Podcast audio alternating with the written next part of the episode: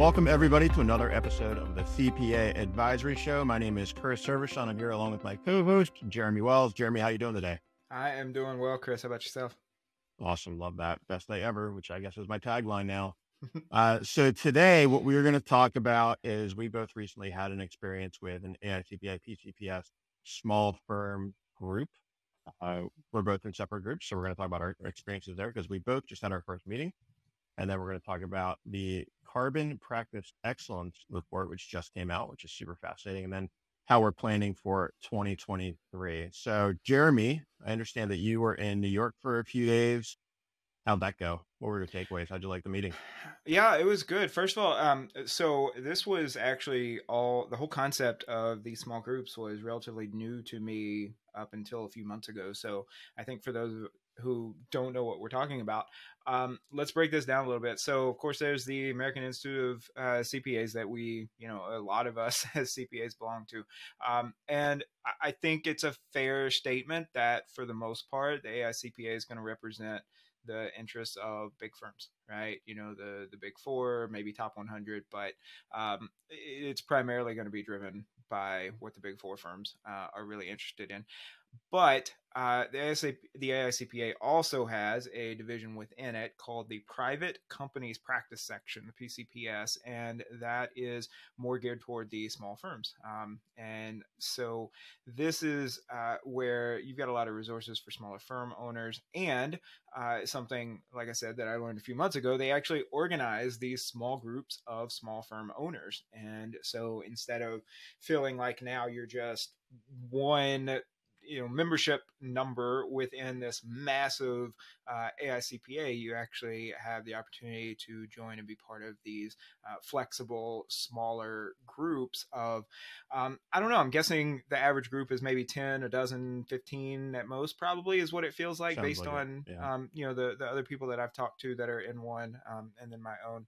And so I think we are, uh, I am in uh, small group six uh, so they give you a rough idea of, of how and, and, and I feel like we're we're the newest one um, probably since we just formed a few months ago. Um, so that gives you a rough idea of how many of these there are. I think there are a couple of topical ones um, as well. Uh, Interesting. That, yeah, but uh, they they broke it down um, at my meeting. But um, so yeah, I, I joined this. Uh, a, a, mutual uh, connection of ours, uh, Sandy Johns, let me uh, know uh, that she was forming a new group. I don't know, maybe four or five, six months ago, and uh, told her I was interested. So joined PCPS, which made it to where I could join uh, this group. And then a few weeks ago in New York City, we had our uh, first ever meetup and yeah it was it was pretty cool we met at the aicpa's offices uh, right there uh, near times square a couple blocks away from times square so if you are going to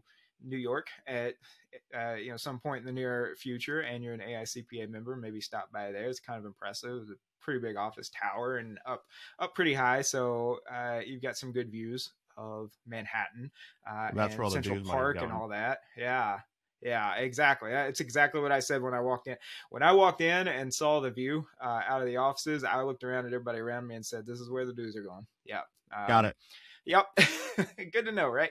Uh, yeah, but good anyway, to know but anyway, no, it was a great group. So uh, we we had one full day. Uh, I think everybody got in town the uh, the afternoon before, and then we had one full day, and then ha- the first half of the second day, and we broke that up into some different topics, and you know, sort of overarching uh, topics. And a few of us uh, either led discussion or presented. Depend. We had some leeway in how we wanted to do that, uh, and so I headed up the uh, tax uh, discussion and we talked about some tax best practices and thinking about how we can resolve some of the overarching issues that are affecting small firms in terms of tax like notices and an unresponsive irs and things like that so yeah, overall it was good though. Um, and you know we had a couple of AICPA people there that talked to us, uh, but you know it was free of the typical sort of big AICPA conference kind of stuff. There were no vendors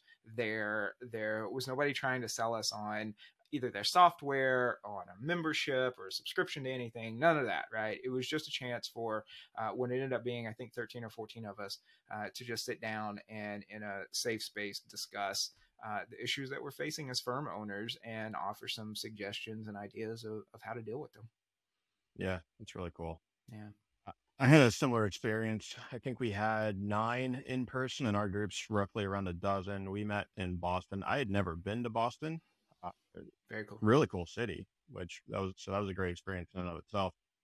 Uh, so we got in on Sunday afternoon, most of us, and then we met. Well, we did the whole dinner thing, obviously. Then we met Monday, and then half a day Tuesday. Same type of format, really. But you know, my my my takeaways, and this isn't news to anybody. Number one, but number one, everybody's struggling with tax staff.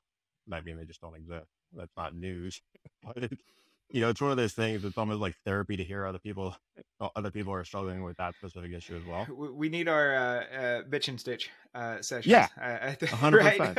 A Yeah, hundred percent. Yeah, it can be, you know, it can be lonely and it can be, it can be difficult to be a firm runner. You just want to know that you're not alone. So, um, that's a good, that's a good thing. But, you know, my wife texted me probably sometime on Monday. She's like, Hey, how's it going? You know, I was like, this is the group that I needed like three years ago.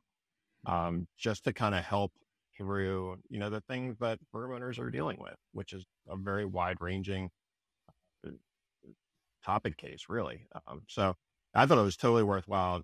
I, I think the overarching advice that I would give to any other firm firm owners that are out there is consider joining a group like this. You know, find your find your community, get together every once in a while, talk about the issues that are impacting your firm. It'll be helpful for sure. You can you can get best practices from other firm owners much more effectively, I think, in that kind of a setting than you can at a huge conference where you're stuck with, you know, a 50 minute session and that's really all you're getting on that particular topic. Um, or certainly just self study CPE or, th- or things like that. Um, I think that the, the small firm groups are a totally worthwhile exercise for sure. So with that, Yeah. Yeah. Yep. I, I just want to say you bring up a great point because I went uh, fully independent with my firm at the end of 2019. And then Mhm. about three months later, uh, COVID hit. Right. And so, um, you know, I, I already had my book of business, but I hadn't really been building a firm uh, yet. And so I, I launched into building a firm right when COVID hit. And so for the first two, two and a half years, of that process it was it was it could get really isolating and yeah there's some online communities and online uh, discussion groups and that kind of thing. But um, you know, as we all know, after a couple years of COVID, even that starts to run its course of of truly being helpful. And at some point, you do need some in person uh, get together. So I don't know about your group, but our group is planning uh, two meetings, two in person meetings a year, every spring and every fall. Uh, Yeah, right same. at right after the end of tax season, uh, both uh, tax seasons, both the spring and fall. Uh, tax seasons, and then we're filling in the rest of the year with uh, monthly video calls so that we can stay in touch and, and keep up on uh, whatever issues are we're dealing with between uh, those meetups. But really looking forward to uh, getting to know this group even better and, and really uh, digging in with them. Yeah.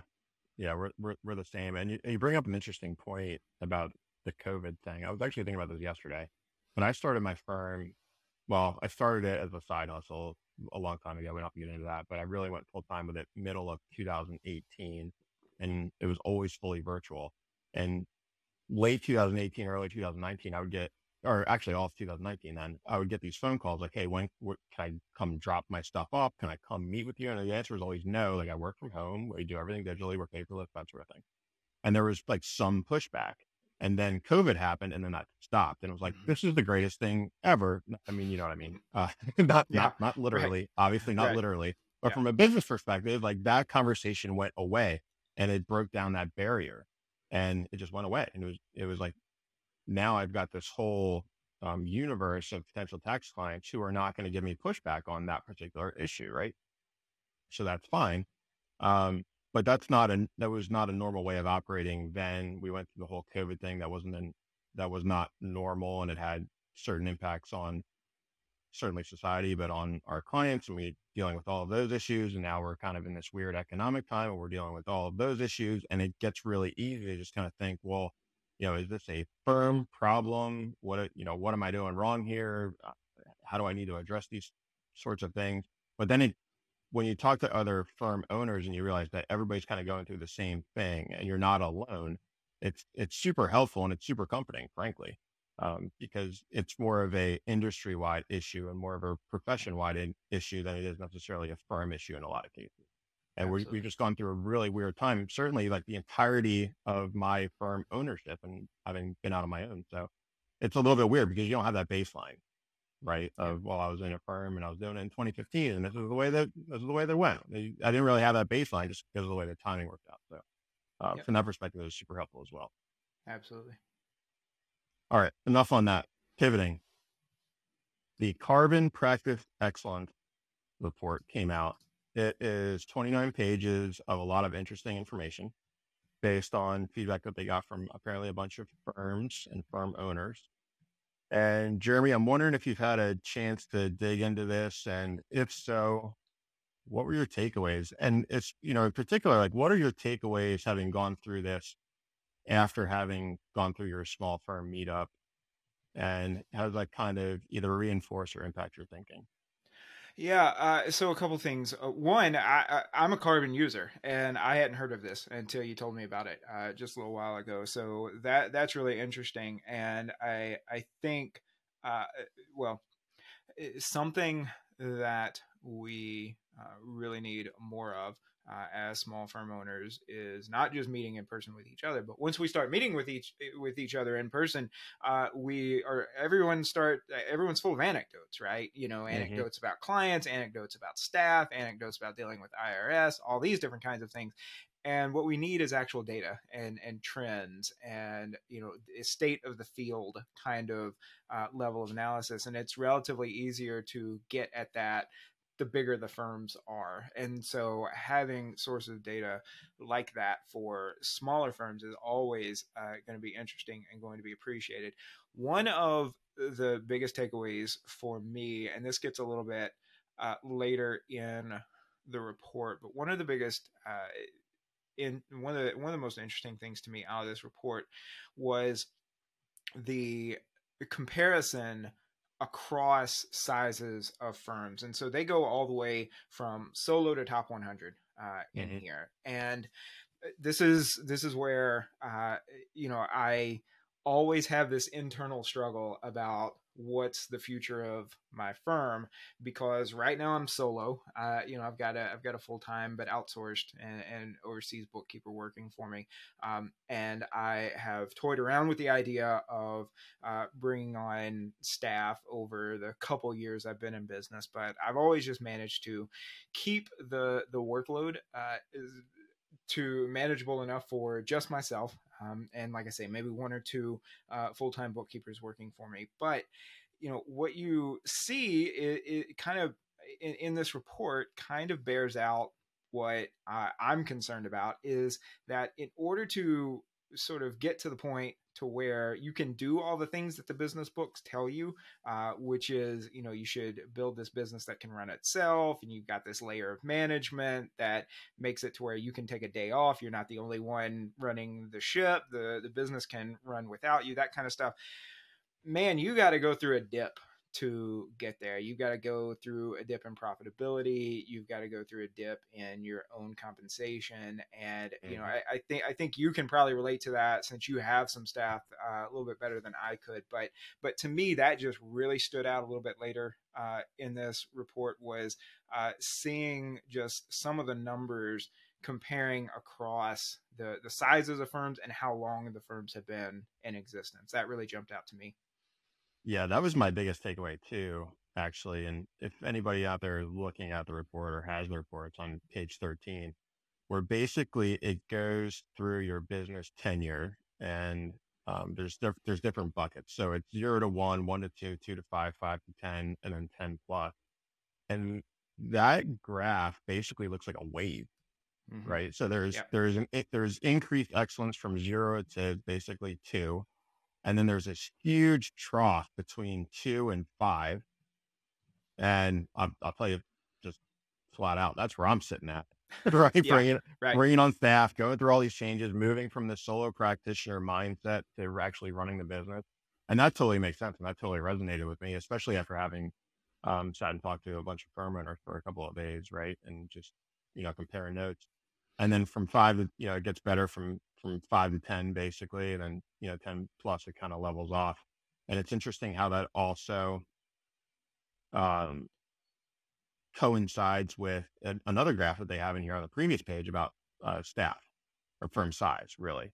So you see it increase from one member um, to 11 to 25, and you kind of see it level off, and, and, then you, you see a dip beyond beyond 50 staff, and it's it's really kind of interesting. Now, my experience hasn't necessarily mirrored that as far as tenure and staff size, um, but that dip in in tenure and it, I mean, just totally resonates with me for sure.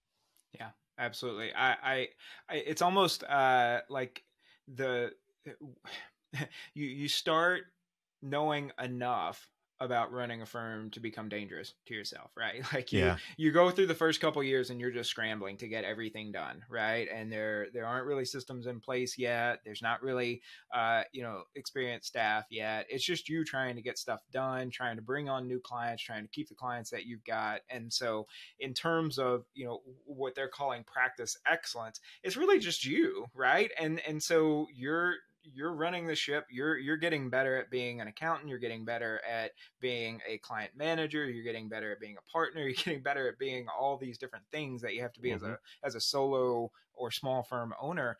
Um, and then you start trying to push beyond that. And that's when you rock the boat. That's when things start to you know get a little bit less just concrete which is necessary right? You know it's almost it's almost like uh, the adolescence of the firm, right? Like you've got to go through that awkward period, but um, expect the awkwardness, right? And, and and expect things to kind of fall apart a little bit, but you almost need to things to fall apart or to break apart a little bit to see what doesn't work, so that you can either fix it or focus on the things that really do work. And, and I know that even though uh, you know I, I've stuck with just a solo firm that that over the last couple years, right? Especially COVID, um, because we went through we went through some growing pains, right? We added a bunch of clients really quickly, and that's when I knew I had to bring on uh, some bookkeepers. That's when I knew I needed to get serious about the kinds of services that I wanted to offer, the kinds of clients I wanted to work with.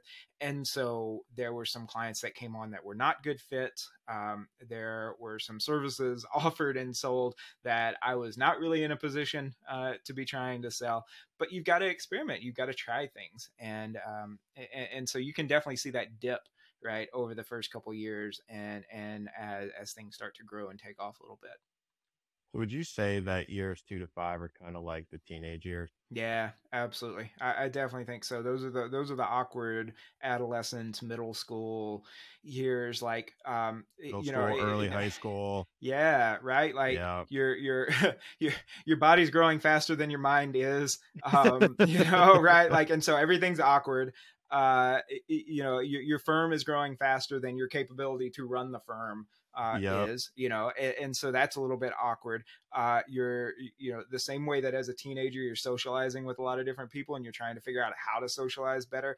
You're starting to, you know, pick up some more interest and awareness in the market, and so you're getting more prospects, you're getting referrals, you're getting people finding your website that's starting to pick up a little bit of web traffic, and you're really having to learn how to screen out bad fit clients versus good fit clients, and you're going to make a lot of mistakes mistakes with that. And so the same way that you've got some people that you think are your friends that really aren't, or you know that kind of thing. Like in your firm, you've got some people that you think are good clients um, until about six months in, and then you find out they're really not. So yeah, I, I think thinking of it as like your teenage years or your adolescent years, I think that's spot on. Yeah, same deal pretty much. Well, and then what's really interesting is a couple pages after that um, is when you start to, you know, we're accountants, right? And so numbers with dollar signs are, are what we are going to focus on. And, and after that, you start to see those same trends uh, and, and, those same breakdowns in terms of size of firm and duration of the firm uh, broken down in terms of revenue and profitability. And that's where things uh, really start to get interesting, I think, because you do see a pretty significant dip in those metrics between being solo, where you're getting 100% of the profit, uh, versus uh, you know, when you start adding those first few staff and then up to, it looks like up to maybe about, um, you know, what I would start to consider a pretty big firm, but maybe I guess in the big scheme of things, sort of like your your large local or or regional firm of you know 25 to 50 staff, and that's when mm-hmm. you start to get back to the kind of profitability at the partner level that you were looking at as a as a solo. And and honestly, for from somebody looking at this chart, you know eh, that that's firmly on the solo end of it, that scares the heck out of me, right? You know the idea of being at that precipice where in order to grow right you I, have got to bring on staff which is a whole other conversation right in terms of trying to find qualified you know good staff right now um, is it even worth it right? Is it even worth to commit myself for probably at least the next few years, right? To try to expand, to try to bring on staff, knowing that I'm going to take a financial hit, knowing that I'm going to take a, an emotional hit, right? Of now I've got to deal with training staff, I've got to deal with shifting my mindset from being client centric to being staff centric. You know, it, it's a, it's, it, it's a, it's, it's kind of scary for me, um, to be honest. I hear you. It's horrifying. yeah. So like the, the chart that you're referring to uh, is revenue by by headcount basically, mm-hmm. and it starts at solo at 119,000. It goes to small, which they define as two to five staff at 74,000. Then small boutique, which is six to 10 staff at 79,000 is. And then large boutique, which is 11 to 25 at 90,000. So you don't really see, start to see that uptick until you're, you know, you're somewhere between 11 and 25 from a from a revenue per headcount mm-hmm. perspective. Then you get to regional, which is 26 to 50. That's 125, and then you see another dip. So it's really kind of interesting because it kind of follows that that tenure curve as well. And yeah, I mean, going from solo at 119,000 to small at 74,000 per head count. I mean, that that's hard. And with that come all of the growing pains and putting systems and processes in place. And on average, you're also getting less competent, which is something that I was thinking about as you were you were talking there. Because when you're by yourself, I mean, theoretically, you're you've had a whole bunch of experience. You know what you know, um, because you know what you know. You know who you want to bring on and what kind of services you want to try to offer, right? And you're you're totally confident, and you don't need to have great documentation because it's all in your head and like whatever, you're fine, right? But then as you start to bring people on, inherently they're going to be less experienced than you they haven't been running your firm. They don't know who your clients are. Mm-hmm. And you, you, at that point, you probably don't even have any documentation. If you're lucky, yeah. you do. Um, so you have to work through all of those systems. And as you're working through documentation, as you're working through training, that is not a revenue generating thing. Um, it's not a business development thing. It's not even a productivity or a production thing, right? You're not delivering any service to a client. It's just working through all the minutia and all the administrative stuff to just try to figure yourself out. The adolescent years, as it were and it's really i mean it's really kind of fascinating. So i think it, you know one of the things that somebody can take away from this report even if you're a solo or if you're somebody who's thinking about going into practice i think this really helps to set the expectation of what you're going to experience or what you should think what you should set yourself up to experience basically. I just wonder you know looking at numbers like this and, and i don't know um, I, I, think this is all these are all self-reported data. Uh, mm-hmm. I, I, mm-hmm. think I think they've got you know Karbon has a way that you can go in and, and self-report uh, these data, and so they're accumulating all of that, and then also. Uh, so that's one part of it, right? The the other part of it is I don't know uh, the the sort of geographic scope here. Are we only looking at uh, you know what what you know what geography are we looking at all these different kinds of things but uh, let, us just assume for the moment that um, these numbers are roughly representative of what's actually happening uh, in in small, medium, large firms across uh, at least the U.S. Right?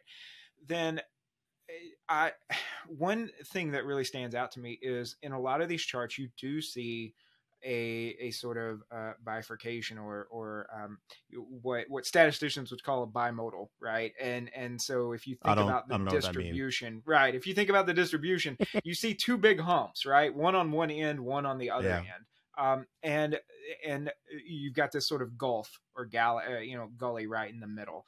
And so when you think about this in the context of issues facing a lot of small, especially small firms right now, such as staffing issues, dealing with IRS, right, and how annoying that can be.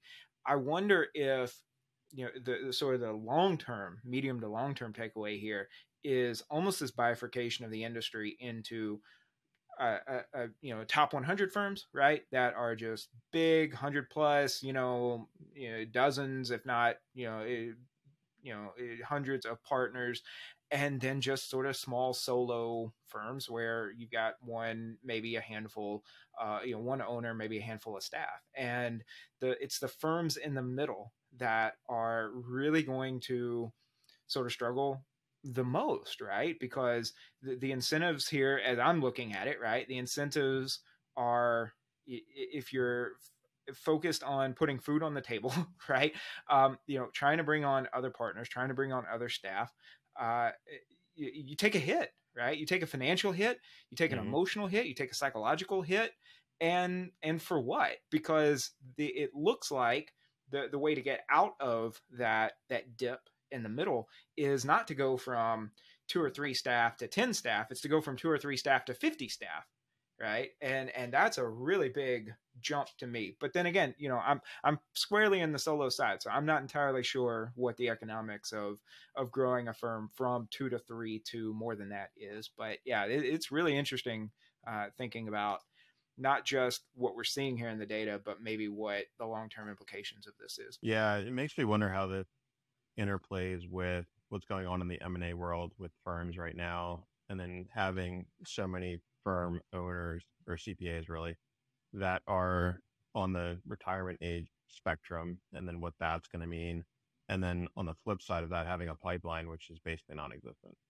Well, it's not, it, that's hyperbolic. I understand yeah, that, well, but uh, having a, well, it, it, it feels non-existent to a lot of yeah, small firm right. owners because you, you right. know, it's hard to get access to that talent when, you know, big four and top 100 and all those folks have so many resources and can well, you know, and and speaking do. of our small groups, I mean, out of the you know dozen plus members of mine, I know at least three or four of them uh, have mentioned losing staff uh, to uh, just bigger firms being able to afford to pay them more uh, yeah. or being able to offer them benefits that uh, just aren't uh, either affordable or aren't even possible with a smaller firm, right? Mm-hmm. Because, mm-hmm. you know, if you're running a firm of a handful of people, you can't put together the 401k matching and the group health insurance and all that kind of stuff like a firm of 100 plus people can, right? And, or, or, you know, it, even if you could, it might be too expensive for you to be able to do that. And so, what are you really competing on uh, in terms of in terms of acquiring and and uh, maintaining staff. And you know if that's if that's the way it is now granted the the common uh, response back from that is we're offering a, a, different level of quality of life right? Because yeah. you can go earn that kind of salary and benefits at those firms but they're going to make you work a lot not just harder but uh, a lot more right uh, for it. And so now you're talking the the 50, 60 hour work weeks during busy season, all that kind of stuff, as opposed to we'll keep things manageable. Uh, so you know, I I think there's always going to be that concern. You know, staff are going to leave for you know bigger, better uh, things elsewhere, greener pastures elsewhere. But at the same time, I just I, I wonder if you know, these kinds of trends are going to make it uh, even harder for the firms that are in the middle uh, to really manage that transition. That's a great question. Yeah. So pivoting a little bit, the way that they define excellence inside of this report, they break it down into four pillars. So the one pillar is strategy, the next pillar is growth, the next pillar is management, and the next pillar is efficiency. So those are your four. And then they break it down into 12 competencies.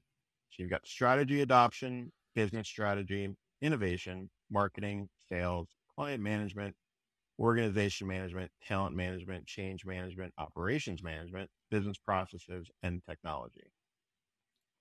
So that's interesting. And then what struck me is that the average proficiency across practice excellence pillars, the average profic- proficiency across the four pillars, and again, these are self reported, but it's 52.5. Yeah. And efficiency is at 56.5, strategy is at 57, management at 50.6, and growth is at 40, 45.8. And growth would be defined as your marketing, your sales. Um, I think innovations in that. Mm-hmm. It, well, innovations between there and, and strategy. And then you got client management, which straddles that and um, whatever that pillar is, right. management as well.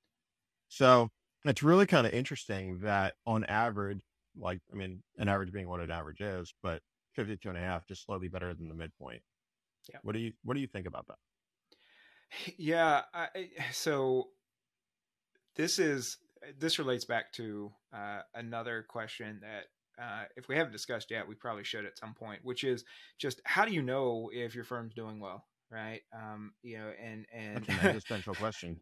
right? And and so of course as accountants um, you know there's a lot of different ways we can look at that. Some of them are financial um, but thinking about our own clients right is uh, you know we got to go beyond just the financial data as well and look at some of the non-financial data.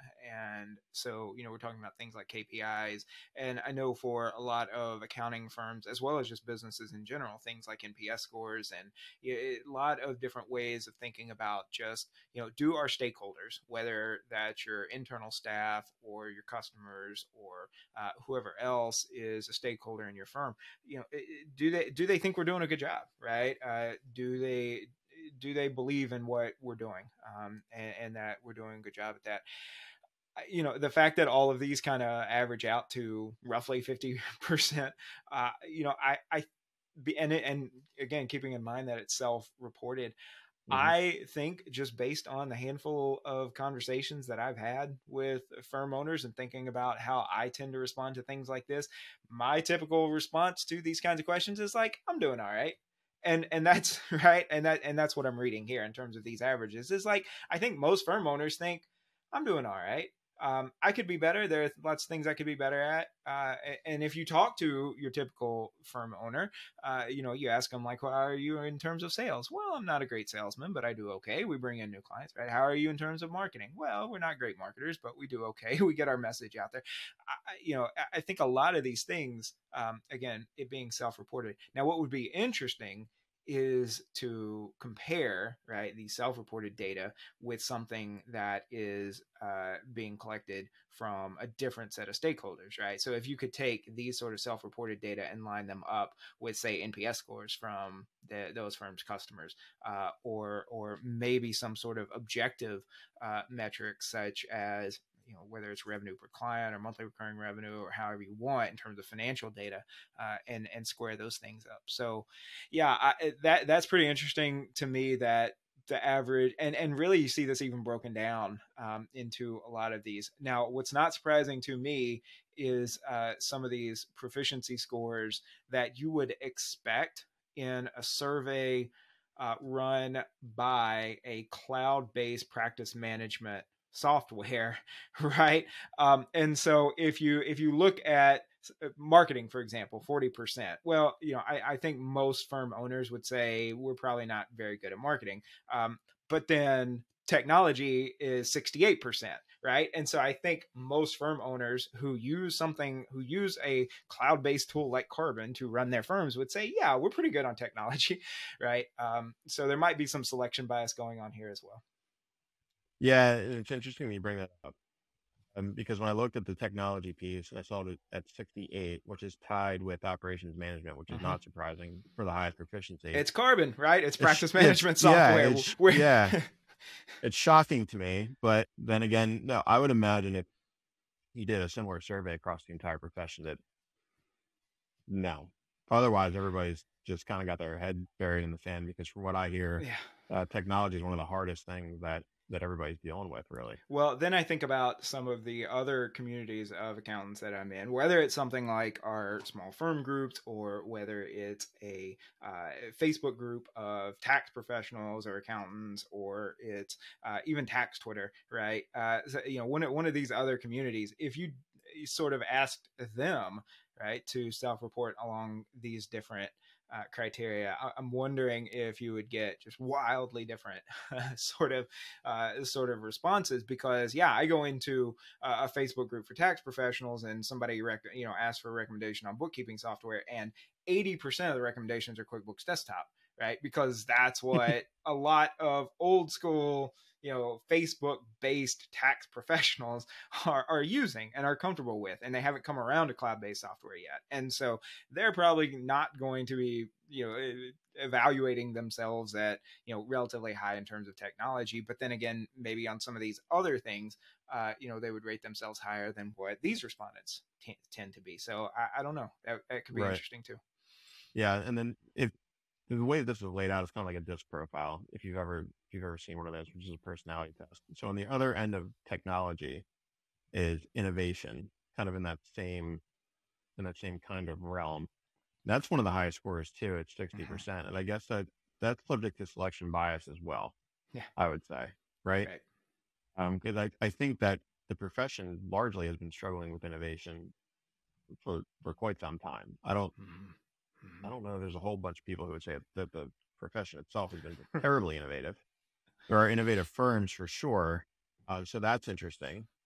And then when you look at marketing, no surprise there. That's the lowest. What is surprising to me is the second lowest, which is 49% on the proficiency scale, which is client management. Mm-hmm. What do you think about that? Yeah, and and so I I, I want to dig into actually. Let, let me rephrase my question. Yeah. So, what do you think about that within the context of the fact that there is selection bias in here from a cloud based tool that's basically all about client management? Yeah, right. Exactly. One, I, I think a lot of accountants just suffer from imposter syndrome, serious imposter syndrome, and just say, uh, you know, eh, they, they, it could be a million things, right? Like they could be, they could have just gotten fired by a client and said, well, I guess we're not very good at client management. It could be, uh, you know, you've got tax professionals in here who are saying we've got clients mad at us left and right because they're getting notices based on things that, you know, we actually did correctly, but IRS is going to be IRS. Uh, it could be things like uh, using uh, a tool like Karbon, and, and, you know some of the other ones are like this. Uh, you know there are things like client tasks in there, and sometimes clients just aren't good with the the technology that we're imposing on them, whether it's portal technology or you know this sort of stuff. And we've got another episode where we talked about uh, you know how we track work and get clients involvement. Uh, in that in terms of you know client tasks and and getting documents from clients all that kind of stuff so you know I, I don't know i think I, think a lot of firm owners are going to say again, like I think we're okay, but we could do better, and so they're going to plot themselves somewhere in the middle right? You know it, eh, eh, yeah if i had to if, if somebody just asked me right now um, you know how do you think your firm is doing in terms of dealing with clients and keeping clients happy and in the loop and communicating with them and all that? I would say eh i'm doing okay. Right. One of the other things that's in here is they talk about practice excellence by region. And the US, which they break down the four regions. You've got the US, Canada, UK, and Australia. Um, Australia is the highest, mm-hmm. UK second, USA third, Canada fourth. Is that surprising to you? Well, and you know, and that's within a uh, range of maybe what four four percent three percent, so five percent. Yeah, so something like that. Yeah, so it, it's not a it's not a huge variation, um, but uh, so I I will say this. So uh, we we mentioned going to our uh, small firm groups. I also uh, the week after my small firm group, uh, so now a couple weeks ago, had the pleasure of going to the Ignition Council uh, meetup in Chicago, and so Ignition, which is the uh, billing and uh, engagement or agreement, whatever you want to call it in your firm. Uh, I call it an agreement. Most firms call it an, engagement, but uh, the software that helps you manage that. So proposal to agreement to actually billing uh, your clients and collecting payments from them. that is formerly practice Ignition, now Ignition. so I was invited to be on their sort of advisory council of accountant users. And um, that, of course, is Australian based. You've got Ignition, you've got Xero that's based in Australia. I think Karbon came out of Australia, right? I, I think you've got a lot of accounting innovation happening right in in Australia and I, I I'm really interested uh, in you know how different countries are thinking about this from a couple different perspectives. One, of course, is cultural, but then the other one is just in terms of since most accountants are having to deal with taxes for their clients, right? Like how the different tax administrations uh, in those countries affects this as well. And so I don't really know anything about the Australian tax system. I don't know anything about the British or the, even the Canadian one. I just know US. But um, I wonder how much of that factors in there. And so what you're really seeing sort of driving this practice excellence, um, especially when it comes to Australia, is management. Uh, tends to they they rate pretty pretty highly, uh, and then along with efficiency.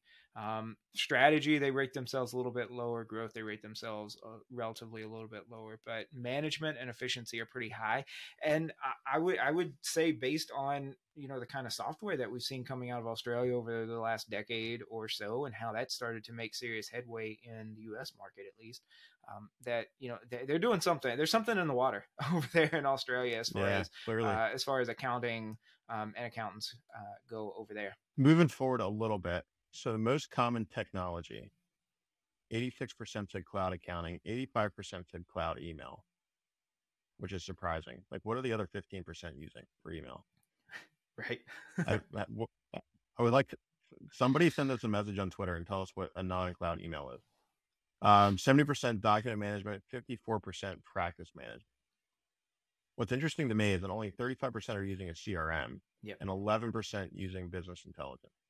So yeah. think about it like a dashboarding analytics mm-hmm. type of tool, like a Power BI or a Jirav or um, yeah. what's the one that you were using, Jeremy, there first?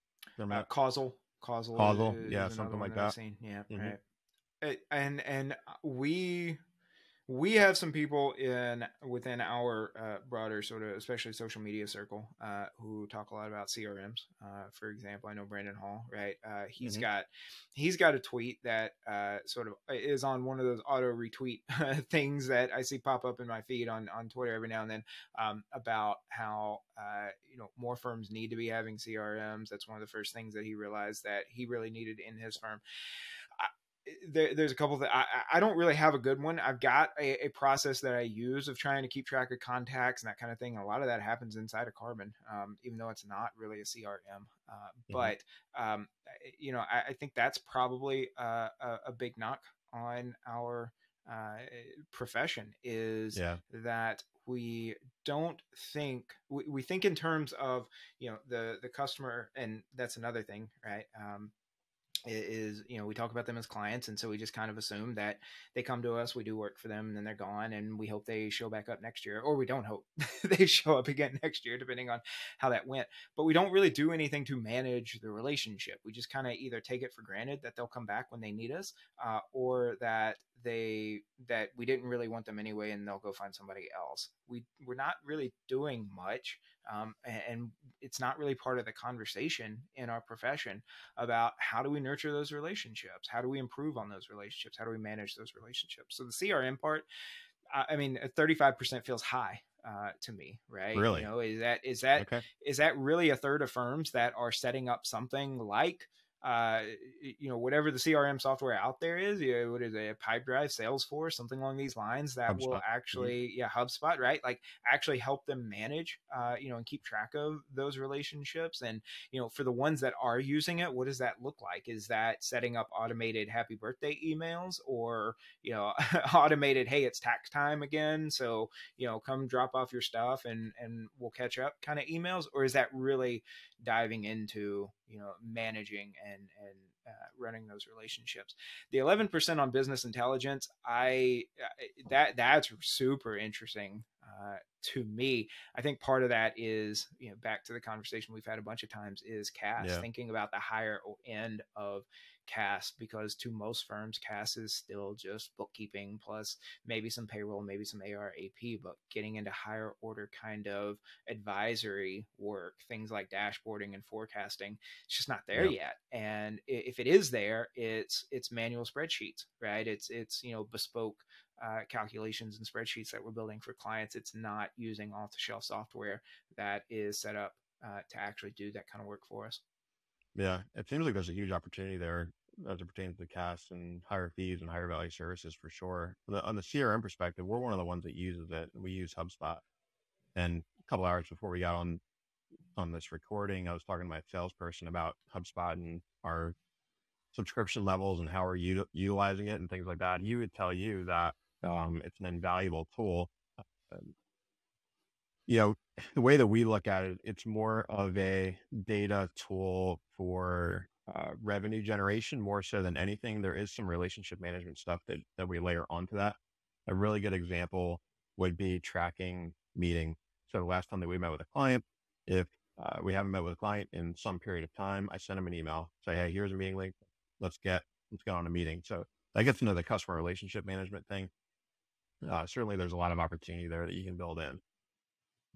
I think that right there is a fantastic example, right? Just tracking meetings. I I think most firms uh, you know, tracking client meetings is a Word document per client that you know is just sort of a, a running notepad of yeah. here, here's what here's everything uh, that we that we've talked about, and um, I, I, know I've had that before, right? And uh, I, have even built some automations like through Zapier where we'll add a new heading into a Google Doc when a client schedules a certain kind of meeting with me in Calendly, and I've got some clients where I've got half a dozen of those and no notes because I just didn't think to open the document and actually, you know, take any notes um, that way during the call. And, uh, you know, keeping track of those meetings, I think, is a huge one. And you're absolutely right. It's not just passively waiting for the client to schedule a meeting with us when they've got an issue, but being proactive and saying, hey, we haven't heard from this particular client or customer for six months. Let's reach out to them and see how they're doing because they're a business client of ours and we need to know if their business is doing okay or not. Yeah, for sure. And by, and by the way, QuickBooks is not a CRM. If you don't have a CRM, if you've never used a CRM, go and go and take a demo and see what's possible. That's, I mean, that's all that I would say about that. It'll, it'll definitely open your eyes and now you've got Mailchimp, right? That's that's part of that as well. So you could you could Mailchimp is... you could start doing a little bit of uh, you know email marketing and and build you some mm-hmm. landing pages and stuff like that too. If you mm-hmm. want to just go crazy, right? Go buck yeah. wild on your marketing there. Yeah, I'll tell you that we layer Mailchimp onto QBO to do our NPS scores. Yeah. So we send the we send the NPS through Mailchimp, but it's based on whoever we've had revenue from in the last 38. Interesting. Mm-hmm. So that integration's been cool. So yeah, it might be something we need to talk about, right? Is that is that QBO Mailchimp uh, integration because it's something that I have not looked into, and mm-hmm. and I, there might be something missing there that I haven't mm-hmm. figured out yet. So most common reporting metrics tracked: sixty-eight percent monthly recurring revenue, forty-eight percent average revenue per client, forty-two percent jobs completed by staff. Interesting here on the very low end, almost at the bottom, net promoter score seven percent. Yeah. I think with those top three scores, uh, to me, that's really interesting because that looks like three of the different dominant business models that we've got going on mm-hmm. in the industry right now is you're you're either setting up sort of MRR, you know, subscription model uh, business.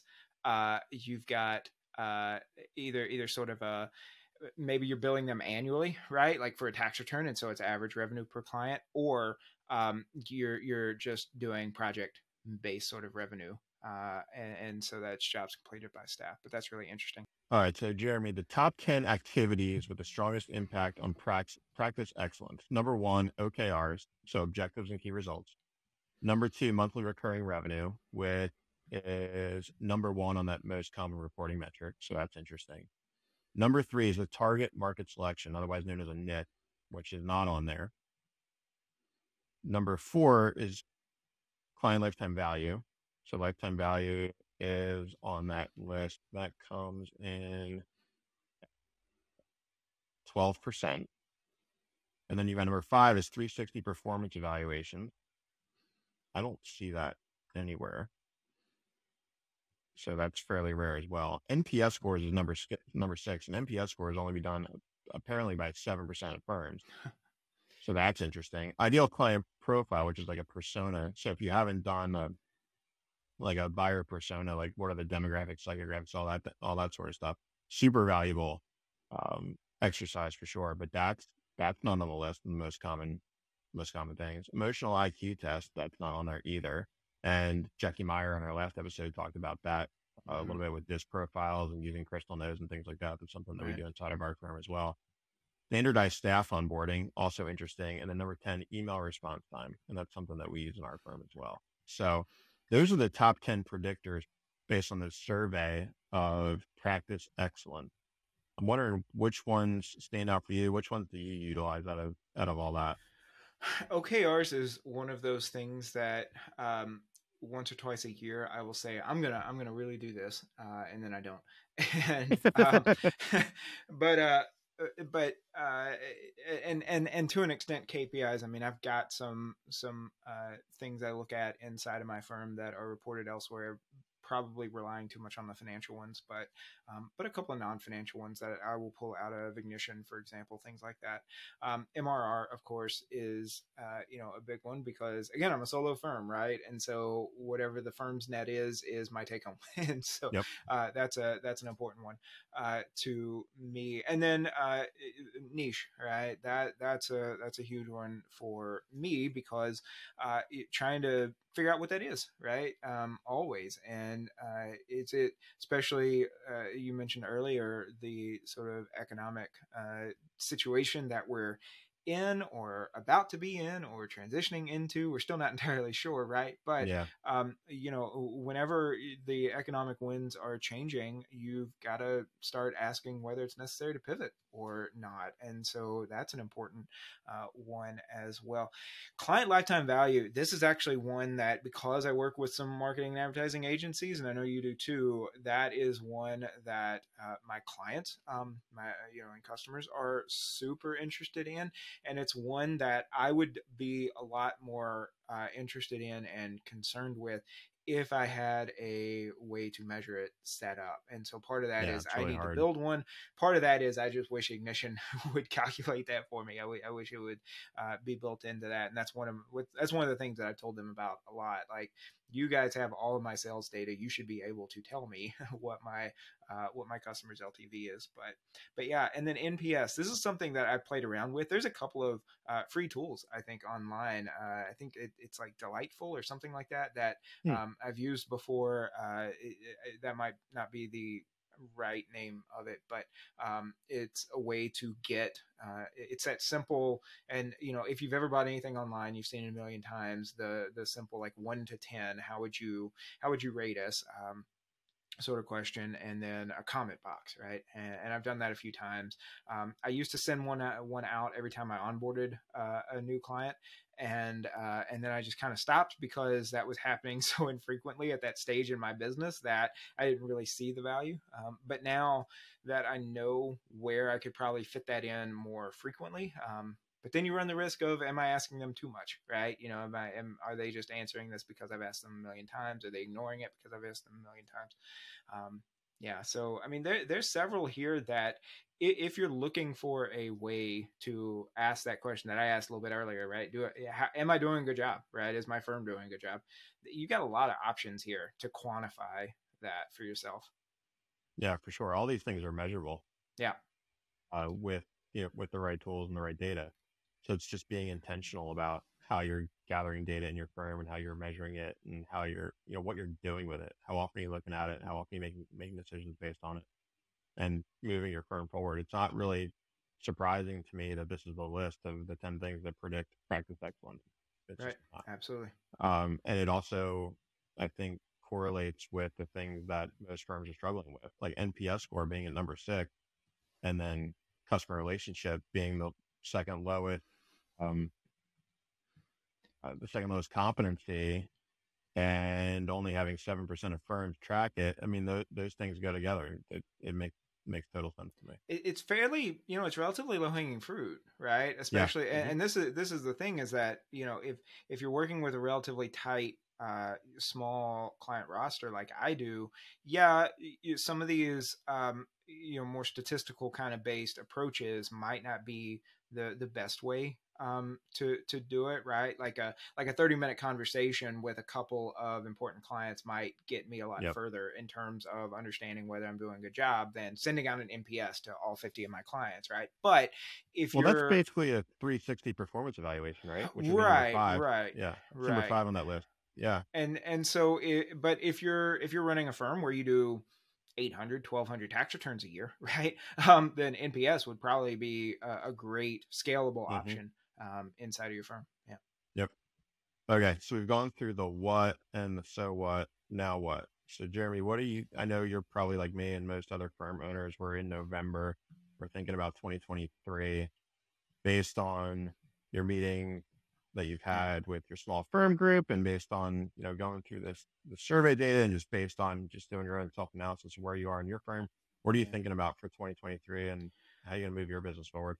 Yeah, so two big things between now and tax season is what we're talking about uh, just then. So mm-hmm. one, mm-hmm. I I need a better way of just assessing where my clients, you know, customers, whatever we're calling them, um, wh- you know, where they're at, right, and and where I stand uh, in relation to them, and so getting more strategic and more intentional about that, and then along with that, the second thing is I've got some uh, legacy clients. When I say legacy, you know, I'm talking about three, four, yeah. five years ago, but I've got some legacy clients. Um, do I still want to work with them? If so, uh, you know, is the billing, is the is the price for them appropriate? Is the work that I'm doing for them appropriate? Uh, the ones that are sort of in the middle that I added, you know, one to two years ago, probably need to do a similar thing maybe after tax season um, but definitely within the next year or so need to get updated with them in terms of uh, services and pricing and then the ones that are uh, new within the the last year or so again a, a, similar process as far as you know whether we want to keep working together after uh, tax season. So i think that's really the the key thing is just seeing where i stand um, with with my clients because yeah a couple years of of covid just led to some rapid growth and uh, some some ex clients sort of took care of themselves um, some i had to put a foot down uh, but that doesn't mean that all of the uh, client issues are are straightened out. There's still a few there that i probably need to work on yeah. So are you looking to implement like an NPS type deal? Maybe. Um, eh, you know, again, I, I, I I don't. I'm not sure if that's if more of a of a statistical approach is, is, appropriate for the the size of my client roster. But then again, uh, you know, being a solo firm owner, I'm not sure if is trying to reach out for 50 different half hour catch up conversations is appropriate either. So I don't know. It might be a mix, might be some sort of sort of mix of uh, maybe not necessarily just as simple as an NPS, maybe a little bit more than that, maybe a few questions. Um, and then if the responses are not where I would expect them to be or want them to be, maybe reaching out directly after that. Yep, I get that. So from our perspective, uh, we have a super bloated tech stack. And I am in I am in cost cutting mode at, at the moment, and that yeah. that that's been an eye opener for sure. Like, what can that's we consolidate? Yeah, like the same the same advice we give our clients, we never take ourselves. That sort yeah. of thing. That's right. where I'm at. so basically, just going through the tech stack, cutting what we can, and that's been an eye opening. It's been an eye opening exercise for one. The other thing that we that we struggle with and it was on my radar, but we did an internal team training last week that kind of evolved into the team telling me we need better documentation. We need better documentation of a whole bunch of processes and it needs to be more accessible. It needs to be more organized. And I heard that absolutely positively loud and clear. So we're going to go through a pretty, a pretty hefty process to document a lot of a lot of the stuff that we do and, and do for clients. And I think that that's going to have a really meaningful impact on our on our business, certainly as we grow and grow the team and bring on new teammates and that sort of thing. So those are really the two big things that we're working on. Interesting. Um, yeah. yeah I, I, I go back and forth because I've got a lot of things documented in terms of a recorded Loom video for it, or maybe a scribe, you know, walk through, you know, step based walkthrough of it. Um, and and those are linked out of Karbon you know in terms of work mm-hmm. but it's not really like housed anywhere it's not in a central sort of location of i need to do this thing and it's not assigned to me right now as work so i don't really know how to you know get at where to figure out how to do that so that's a good idea as well yeah and that got started because i went back and reread traction for the second time mm right? Tra- traction always, will really make you rereading traction yeah. will really make you take a step back and and think about your business. Sure will, which is what it did, and that so I got the documentation thing on my radar, and then we, you know, we had, like I said, we had an unrelated team training basically that evolved into this is what we needed to do, and loud and clear, heard that. So that's where we're at. Well, Jeremy, we are bumping up against yeah. time. This has been an interesting conversation. Um, it was really kind of fun to get to walk through this uh, walk through this Karbon report with you. So definitely appreciate Yeah, that. absolutely. Uh, what are our key takeaways for today? You think? So I, I think one is we, you know, don't don't exist in a silo. Um, if, whether you're a firm owner or you're thinking about becoming a firm owner, or even if you're just in leadership in your firm, you, you're not necessarily an owner, but in leadership is you know be part of communities, um, be part of groups of other accountants and and peers, uh, whether that's something formal like through the AICPA or something informal like Realize, or even just jump onto tax Twitter um, if you haven't mm-hmm. already, mm-hmm. and and just start reaching out and you know making some connections with other firm owners and uh, and you know don't feel like you're doing this alone. Don't don't be reinventing the wheel. Yeah, absolutely. And take a look at the Karbon report too, and go through there and see how it resonates with you. Um, absolutely. There's a lot in there to unpack for sure. Yeah. Well, Jeremy, absolutely. appreciate the time today. This has been another episode of the CPA Advisory Show. Thanks for listening, and we will see you next Hey, it's Jeremy. Thanks for listening to the CPA Advisory Show. If you enjoyed this episode and you'd like to help support the podcast, please share it with others, leave a rating, and write us a review. We'll probably read your review on the air too. To catch all the latest from us, follow us on Twitter at CPA Advisory Show. If you have a topic or guest you'd like to hear on the show, let us know by emailing host at cpaadvisoryshow.com. Thanks again.